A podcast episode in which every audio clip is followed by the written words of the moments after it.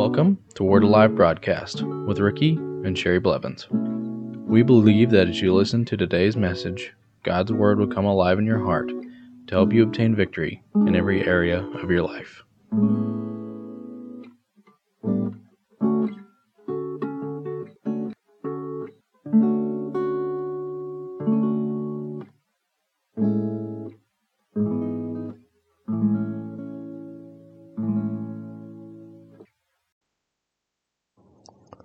Welcome to the Word Alive broadcast. Let's begin in Ephesians chapter 5 and verse 18. And do not be drunk with wine, which is dissipation, but be filled with the Spirit. Now you'll notice that uh, Paul was writing this to the church of Ephesus. They were all born again Christians. He wrote it to the church. He didn't write it to uh, non believers, but it was to the church and he was saying, Do not be drunk with wine. So, evidently, at that time, there were people getting drunk and still doing some of the same things they did before they got born again. He said, Don't be drunk with wine, which is dissipation, but be filled with the Spirit.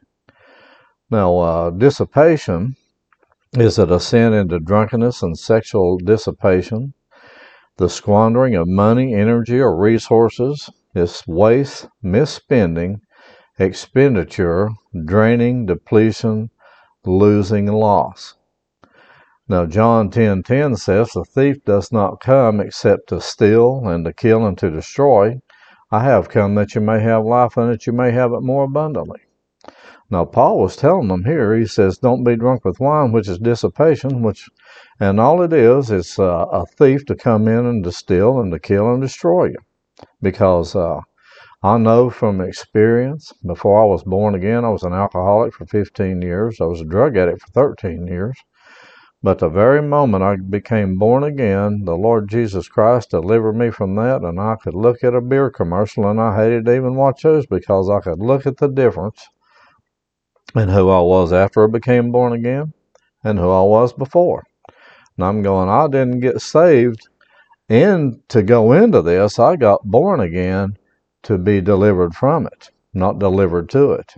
Because what it was, it was a, uh, a thief to come in and to steal, and it kills and destroys you. And people, and uh, even today, I see so many people that are Christians that go around and they drink all the time, and they think it's okay.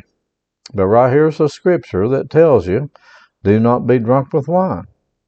Now, I'm not saying it might, that would be a sin for you to go out and drink one glass of wine a year if that's all you did. But if you have a habit of going out and drinking all the time, and you go out and squander your money instead of uh, a lot of people, they uh, spend more money on alcohol than they do paying tithes and offerings to the church.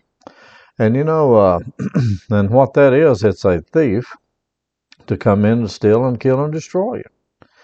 Because I know from personal experience that when you uh, start drinking and uh, when you start it, it's uh, you start out very small. And I, I don't know uh, the first time I ever drank any beer or anything, it was a couple of beers. But then I uh, got to where I started drinking more and more and more and more and more.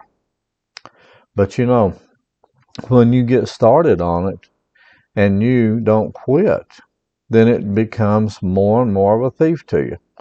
You have to have it every day you can be, get become addicted to it to the point to where it controls your life, even though you are a Christian. It can do that because this is what it is. It's nothing but a thief to come in and to kill and steal and destroy you. And you say, "Oh, it doesn't do that." Yes, it does.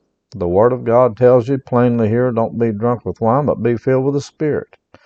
Now, I know from experience that I have been uh, inebriated with wine and I've also been inebriated with the Holy Ghost. And I've been so full of the Holy Spirit that I could not even think about drinking any wine or anything like that because I'm going, I don't need any of that. I'm so full of God.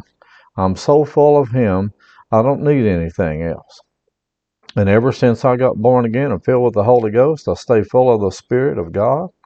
And I don't have a desire for anything like that because all I need is the Lord Jesus Christ and the Holy Spirit. And I need that relationship with the Father God. And what wine does and getting drunk does, it comes in and it steals your relationship with God as well. It will absolutely destroy it if you're not careful. And you say, and I know a lot of people, they go to church and uh, they say, well, I go to church and everything, but and if I go to church and I'm doing God a favor, I'm going to church this week. And uh, then as soon as they leave church, they go out and buy beer or wine or liquor or whatever and get drunk. And uh, they don't have that relationship because what it does, it destroys it. Because you're not thinking about the things of God, you're thinking about the things of the world. Now, in uh, 1 Corinthians 6.19 it says, Or do you not know that your body is a temple of the Holy Spirit which is in you, whom you have from God, and you're not your own? We are not our own. We are a child of the living God, and we are the temple of the Holy Spirit. And our actions and what we do and what we say and how we act is a uh, reflection upon who we are as Christians. And a lot of people don't uh, want people to know they're a Christian. Now, I know some people say, well, all my friends, they go out and they drink, and I'm a Christian and they uh, and I'm going to drink because I don't want to be a, to offend them and think that they're doing something wrong. But I'm here to tell you what you need to be doing is saying, you know, I'm a born again child of God, and instead of falling into their pattern, you should be bringing them into the kingdom of God and saying, "Do not be drunk with wine, which is dissipation, but be filled with the Holy Ghost." and getting them filled with the Spirit of God and showing them how to live a Christian life instead of following into their pattern and falling into the same thing that they're doing. Because what you're doing then, you have lost your witness to the Lord Jesus Christ. You're no longer a witness unto Him that you have changed your ways, that you are no longer the same, but you're still walking in the same way that you did before you got born again. And I was at a wedding and the preacher got up and says, okay, if you want to live your life and have a long marriage and live together forever, he says, put God number one in your life. And then as soon as the ceremony was over, then he was one of the first people that went and got in line to go get alcohol. I'm going, well, it was a bad witness. I looked at it and I'm going, you know, how can you say put God number one in your life and then go out and drink?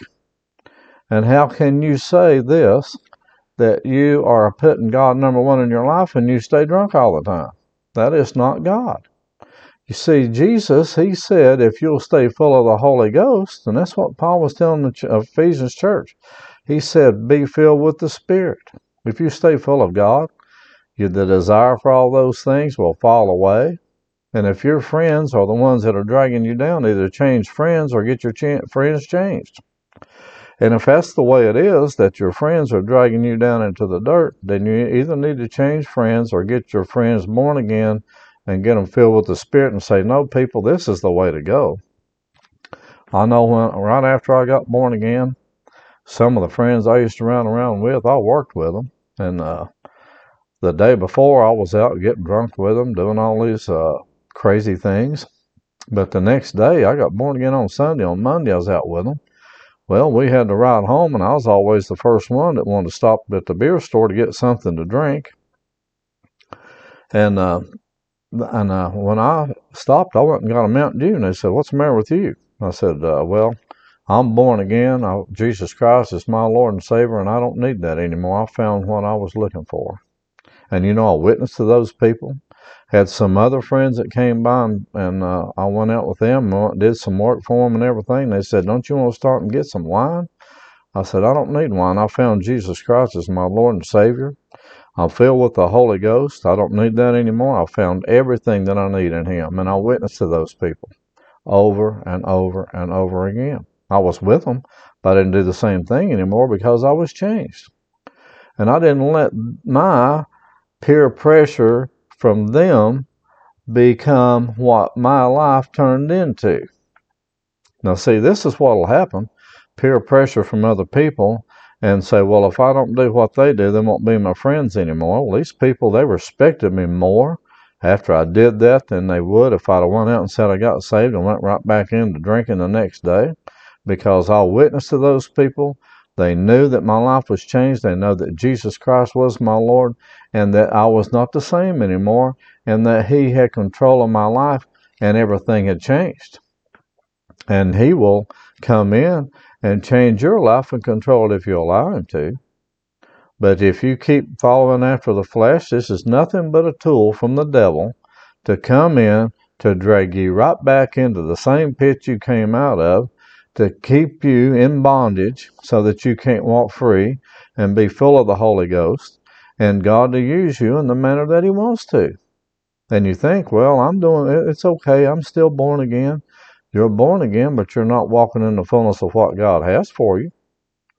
It doesn't mean you won't make it to heaven. Don't mean it'll send you to hell, but you're going to miss out on a lot of good stuff because you have not allowed Jesus Christ to come in and be number one in your life. Uh, not allowed the Holy Spirit to fill you up and get you so full of Him that you're going, my desire for other things has left. I don't no longer need that anymore. Now, I know from experience, and if you are a person that drinks, I woke up, I don't know how many mornings, and went, Oh my goodness, I'll never do that again. I feel like somebody has beat me in the head with a stick, you know. But you know, then I've been filled with the Holy Ghost, and I woke up, and the first thing I woke up when I got out of the bed, and I'm going, Praise you, Lord Jesus. I thank you for being in my life. I thank you that I'm so full of the Holy Ghost this morning. I love you more than I love anything in this world.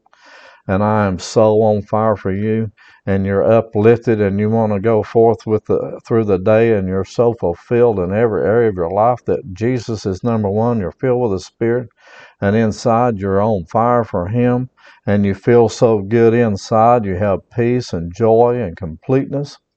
And then you just, your desire is for Him and Him alone and you want Him and Him alone in that relationship with Him, and you do not want anything to hinder that relationship with the Father God, no matter who it is or what they do, to try to drag you into the dirt again. You see, because what it is, it's nothing but a tool from Satan to keep you away from God.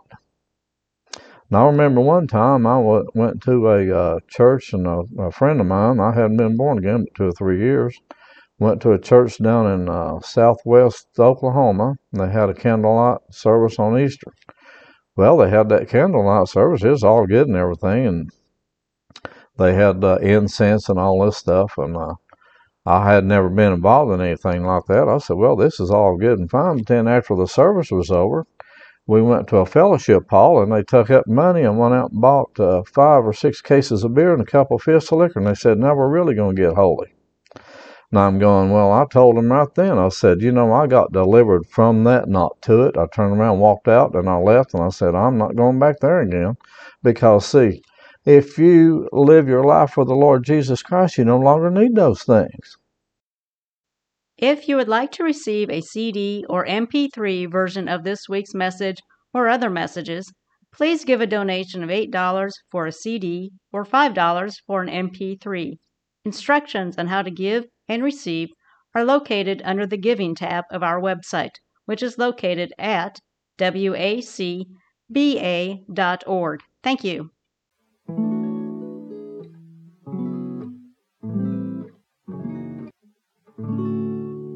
Thank you for listening to today's message. If you would like to receive Jesus Christ as your Lord and Savior, you can contact us at our website at wacba.org. If you'd like to contact us for prayer, to give, or any other reason, you can do so by going to our website, wacba.org, or by mail at Word Alive Church, P.O. Box 3067, Broken Arrow, Oklahoma 74013.